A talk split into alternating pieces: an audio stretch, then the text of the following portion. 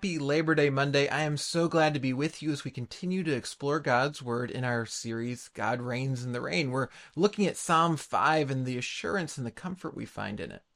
And as we come back to it tonight, we're going to look at verse 3. I want us to think about something. Think about this question for a moment. What do you think about when you wake up in the morning? I have a cup of coffee here, and uh, sure, it's evening. I'm happy to have coffee in the evening or the morning, or really any time. If you have been around me for a while, you know that I love coffee. But when I wake up in the morning and, and things are going pretty smoothly, what do I think about? I think about how nice it's going to be to have that morning cup of coffee, how refreshing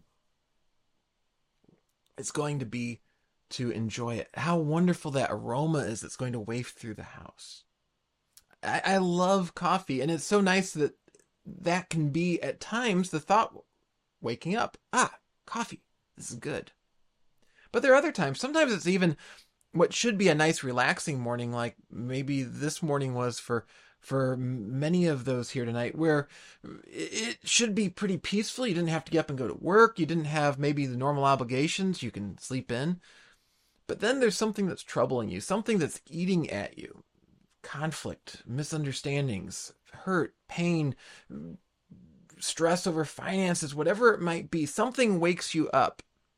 Just as David is struggling with enemies who are opposing him, and, and those are keeping him up. Though that sort of thing, and we've all been there. And when we wake up and we we find ourselves going straight into that, it can be so hard to start the day. We we think, if only it were still 3 a.m. If only it were still 5 a.m. I could go back to sleep. I wouldn't be awake right now. And now it's bright out, and that brightness seems unyielding and unwelcoming.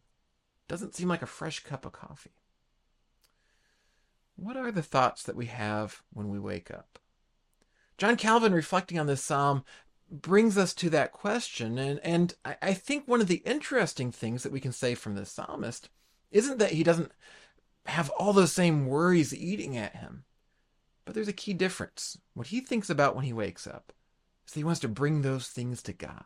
Whatever it is that wakes him up, he immediately then goes to, I get to come before the God of the universe and bring those things to him. Uh, it's the opposite of what I often do. I wake up in that spot and I just kind of want to retreat into my worry shell. I'm at that point it's just overwhelming. I don't know what to do with it. But God does. And that's where the psalm is going to encourage us tonight. So let's come before our God, ask for his help as we dig into this, and then take a look at verse 3. Let's pray. Father, thank you for your word, and thank you for being the one who is there every hour of the day, including the moment that we wake up and the moment we go to sleep. And every single moment in all of time has been written by you. Lord, we know that, but it's still so easy to get wrapped up in in the worries of life and just be pulled down by them. Lord would you help us to to have confidence in you? And and when we wake up would you guide our thoughts that we might think first of you?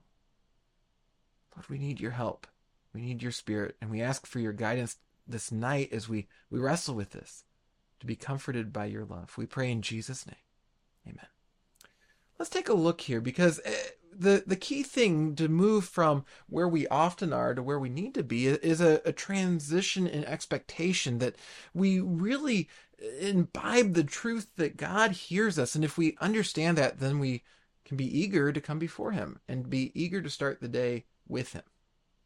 Psalm five verse three, first half of that verse. O Lord, in the morning you hear my voice.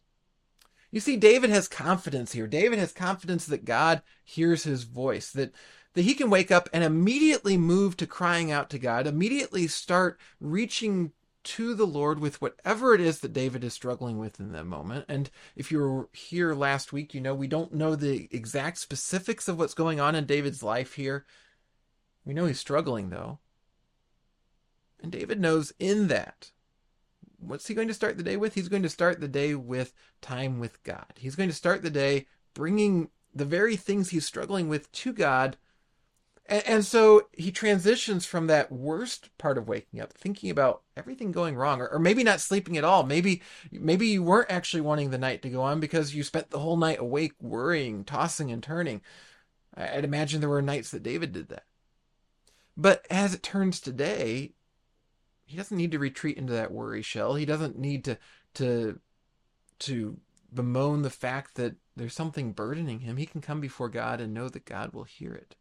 And there we meet the true best part of waking up. Here he gets to come, and it's not just a refreshing cup of coffee, it's a refreshing embrace of God's love. It's a refreshing reminder of God's care and God's ability to do more than just care, but to actually respond. Doesn't just feel our pain, he, he actually is the God of all the universe, the sovereign, the one who's in charge. And so we can take that refreshment and be refreshed, genuinely refreshed. Lamentations chapter 3 verse 22 the steadfast love of the Lord never ceases, his mercies never come to an end. They are new every morning. Great is your faithfulness. The Lord is my portion, says my soul, therefore I will hope in him.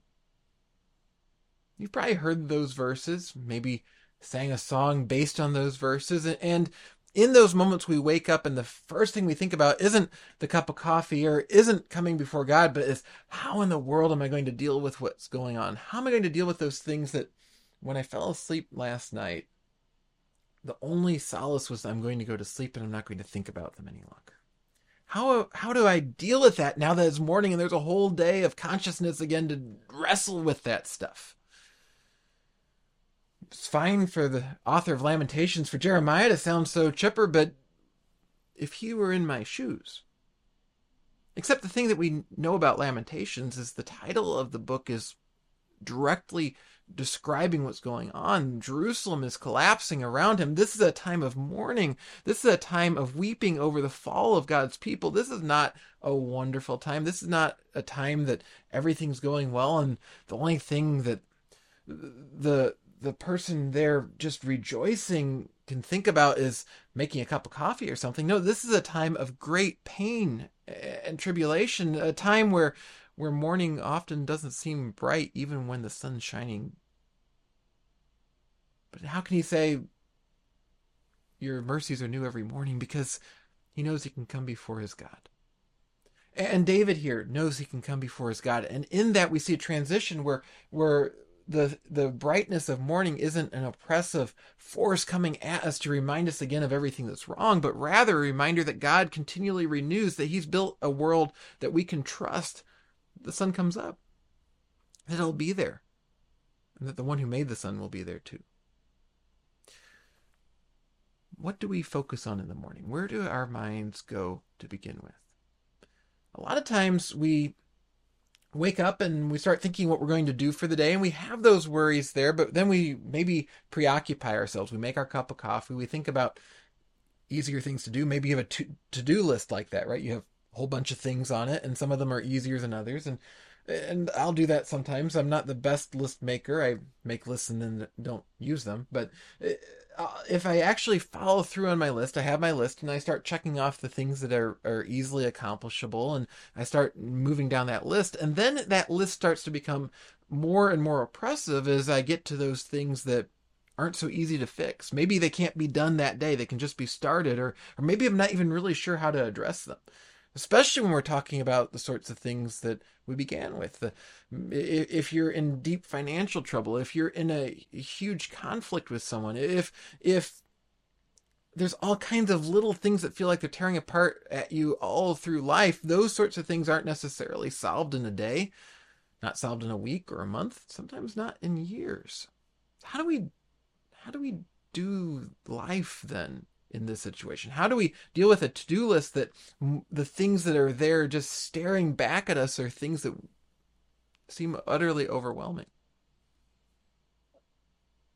Sometimes with a sermon, uh, what I'll do if I'm working on a sermon and I'm not quite sure where I'm going with it yet, I'll start fooling with the formatting of it. You know, I'll I'll change the margins and make them the appropriate size for when I'm going to print my sermon notes. I'll I'll, I'll make sure the fonts are right. I'll turn the page to landscape since I always print it that way. I'll do all those sorts of things, and it's still just staring at me that white page, uh, empty page. Other times, I'm just pouring out the things that I've been thinking about and praying about and feeling that should be in the sermon as I'm trying to discern what God wants us to study together. And it's amazing the difference there. What this psalm is encouraging us is in the sermon of our life, in that blank page that's staring at you, what am I going to do with this day? The thing that we can immediately put down isn't, I'm going to shuffle things around, change the formatting, make my cup of coffee. I can come before God and put the most important content of the day right there and know that He hears. I can't just go through the motions of coming before God. I can come before Him and He's actually going to hear. He's going to refresh. God hears. And so if, if, we take that to heart and we really believe that, and that's how we're going to wake up, if we can move to that place where the first thing we think of is, I am eager to come before God because He hears me. I'm eager to celebrate with Him when things are going well. I'm eager to weep before Him when things are broken. I'm just eager to be with my God. Well, then that moves us into the second part of this verse. Notice what David says In the morning I prepare a sacrifice for you and watch. Th- this phrase preparing is, is really, really, really important sometimes we're eager about something, but we're not really focused on preparing for it. And eh, depending on your translation, it may or may not say sacrifice. That word is implied, it isn't there. And it's really a debate on what kind of preparation is David doing. Is David preparing a temple sacrifice? This word could be used like that. Or is David preparing what he wants to bring to God? He, he's thinking about what he wants to share with him. It could be some of each, although from the first couple of verses, we know that David at times rightly just brings his groaning towards God, even when he doesn't know what to say. But here's the thing he's so eager to be with God. He's so eager to start his morning by coming before the only one who can truly understand and truly respond and truly make things right. That he's going to prepare, whether it's a sacrifice or his words or whatever it might be, he's going to prepare. It's worth getting ready to do this because it's so valuable to him we, we that's generally what we do, right? If something is truly valuable to us, we're we're much more inclined to prepare for it. And yet, many of us probably I'd imagine most of us at some point have had that nightmare about something that's really important to us, that may be something important to us at work and we forget to do it. Even though it's been years since I, I've taught in a classroom setting, I still sometimes have that nightmare where I walk in on the first day of class and realize I've forgotten to prepare any notes for the class or I've forgotten to prepare a syllabus. And it's it's horrifying. Now what? I'm so eager to be there, and now I'm eager to leave in the nightmare. Maybe you've experienced that kind of nightmare too, and, and all of us at times have probably also experienced that in real life, where where there's something that we are eager for until we realize that we're deeply underprepared for it. Well, as we move into eagerness to come before our God, part of what we can do is be prepared to come before Him. And it doesn't mean that we need to put it off. It means that as we're going throughout our days, we should be coming to His Word. We should be praying throughout the day. We should be asking for His guidance so that when we wake up, we're prepared to come and to bring things to Him because our whole mindset, our whole way of life is being shaped with the expectation of doing that day in and day out. If you have never really thought about this before and you think, okay, tomorrow I'm going to start off right and come before God, good for you. That's a wonderful thing to do. It doesn't mean it's necessarily going to be easy at first. But what the psalmist is saying here is he's going to take that eagerness and that expectation. He's going to start the day by coming to God because he can't wait to, to come before the one that he knows can hear his voice. He's also going to keep preparing for it because this is important. He cares. Sometimes we're we're eager to be with God, but we're not really doing anything to prepare our hearts. We're so focused on everything else, we we only get to that point where okay now i'm going to come before god. I'm going to worship him. I'm going to read his word. I'm going to, to pray to him. But we haven't been trying to shape our lives in a way that's receptive to his spirit. We're not trying to direct our thoughts towards him throughout the day. Doesn't mean he doesn't hear. This isn't a, a rebuke to, to the to us when we fail to prepare go away and don't come before god but rather it's a it's a call to understand that we can experience so much more with Him when we're constantly turning ourselves more towards Him. There's a lot of work we need to do if we're going to really come to the place the psalmist is here. because it doesn't come naturally, it doesn't come easily. I'm reminded of the father of the demon possessed boy in Mark chapter 9. He's telling Jesus about what's happened to his son, and he says it often casts him into fire and into water to destroy him. But if you can do anything, have compassion on us and help us. And Jesus said to him, If you can, all things are possible for the one who believes. And if we go on to the next verse, there's that beautiful verse that many of us have derived comfort in, where the Father has this wonderful cry of faith I believe, help me with my unbelief. it's a remarkable prayer in itself. Sometimes it's the thing we need to bring to God in the morning. But the key thing here that we can see is that he needs to make a transition and a preparation there because his first question is framed in, if you can do this. And, and, too often, if we're not constantly soaking in God's word, we're not preparing ourselves for those times we come before God. When we're really struggling, we find ourselves not really expecting that God can do anything. We're not living in expectation. Years ago when i first was interning at a church i, I had a, a, wonderful older lady in the church come up to me. She was always praying always always on fire for jesus. She came up to me and said you know there's a problem. I hear all of you up there praying every week. There's someone rotating up there praying but i don't hear any expectation in those prayers thought about that a lot since then and i think she had something really important for all of us to think about in what she was saying there. In all of her years and all of her time praying and all of her time with God, and I know she was the sort of person who was eager to come before God each day. She was coming before God with a heart of expectation. She was eager because she knew that God heard her prayers, that God responded to prayer. And that shaped how she was even praying. It changed it. And that came from years of preparation, from studying his word, from spending time with him, building on that relationship with him. That's what we're called to do too. That's what David is doing here. He's preparing a part of his relationship with the Lord, whether it's preparing his words or preparing for a sacrifice. It's all about actually caring enough about what he's going to do with God that he's going to prepare for it. Is that what we're doing? And so we see here a call both to be eager and to be prepared, and those two go hand in hand.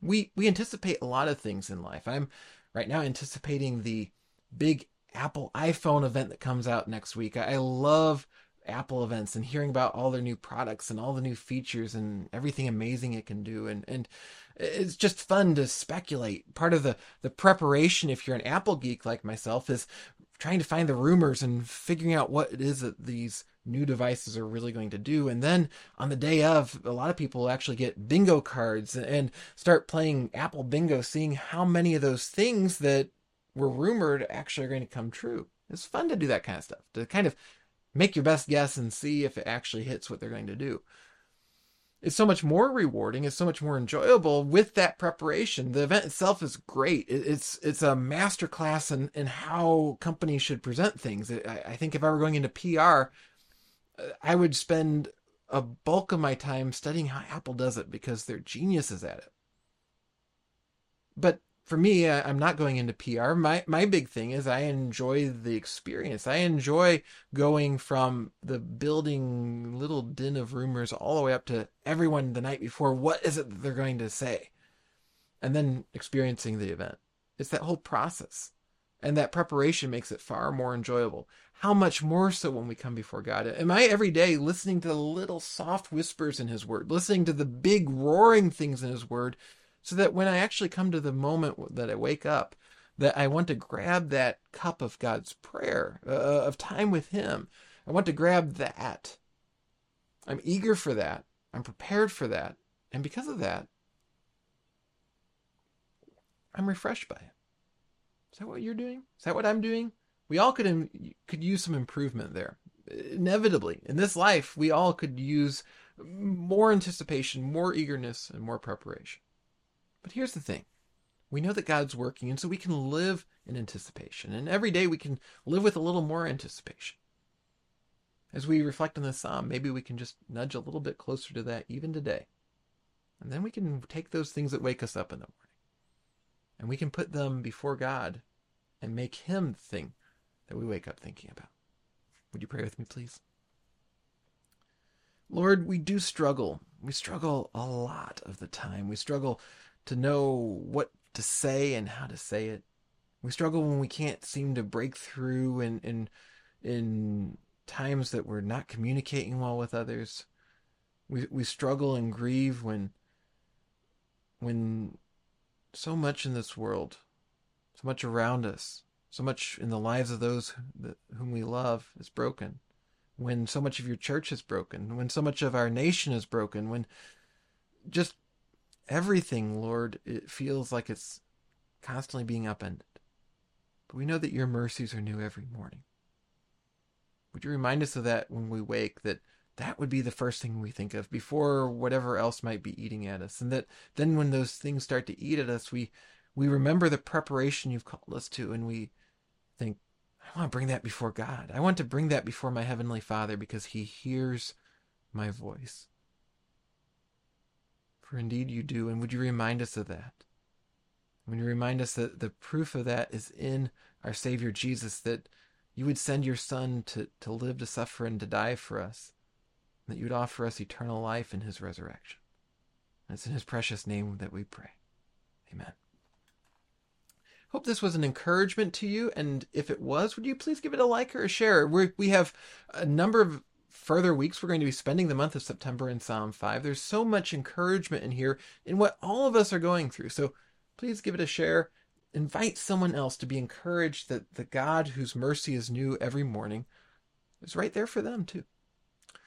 That's why we study God's Word, to understand Him and to understand His love and to understand how to share His love. All those things come together. And we're going to be doing something new starting in two weeks on Sunday nights. That's two Sundays from now.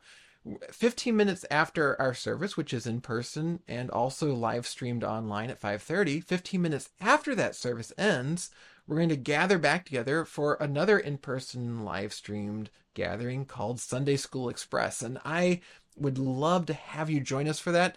Maybe invite someone else too, especially if you have someone who says, What does it even mean to be a Christian? What does that involve? What do Christians believe? How do I understand who God is? Maybe you're asking those questions, or maybe you just need an extra dose of refreshment from God. We're going to be going through 52 questions, one each week, thinking about who it is that God is and what our relationship to Him is and how the world around Him works and coming to biblical truth on that using something called the New City Catechism. I realize that word catechism can make people sometimes a little nervous, but it's really just a series of questions and answers coming straight from God's Word, pointing us to the truth of who it is that God is. And we're going to be digging deeply into Scripture through it. So please make plans. Join us 15 minutes after our worship service every Sunday night, starting in two weeks at September 17th. Can't wait to share that with you. If you have any prayers or questions this week, speaking of questions, feel free to shoot us a text at the texting line 833 356 4032 or leave a comment or prayer request in the comments below and we can encourage each other that way. Hope you have a wonderful and blessed week, a great holiday evening, and I will see you again very soon.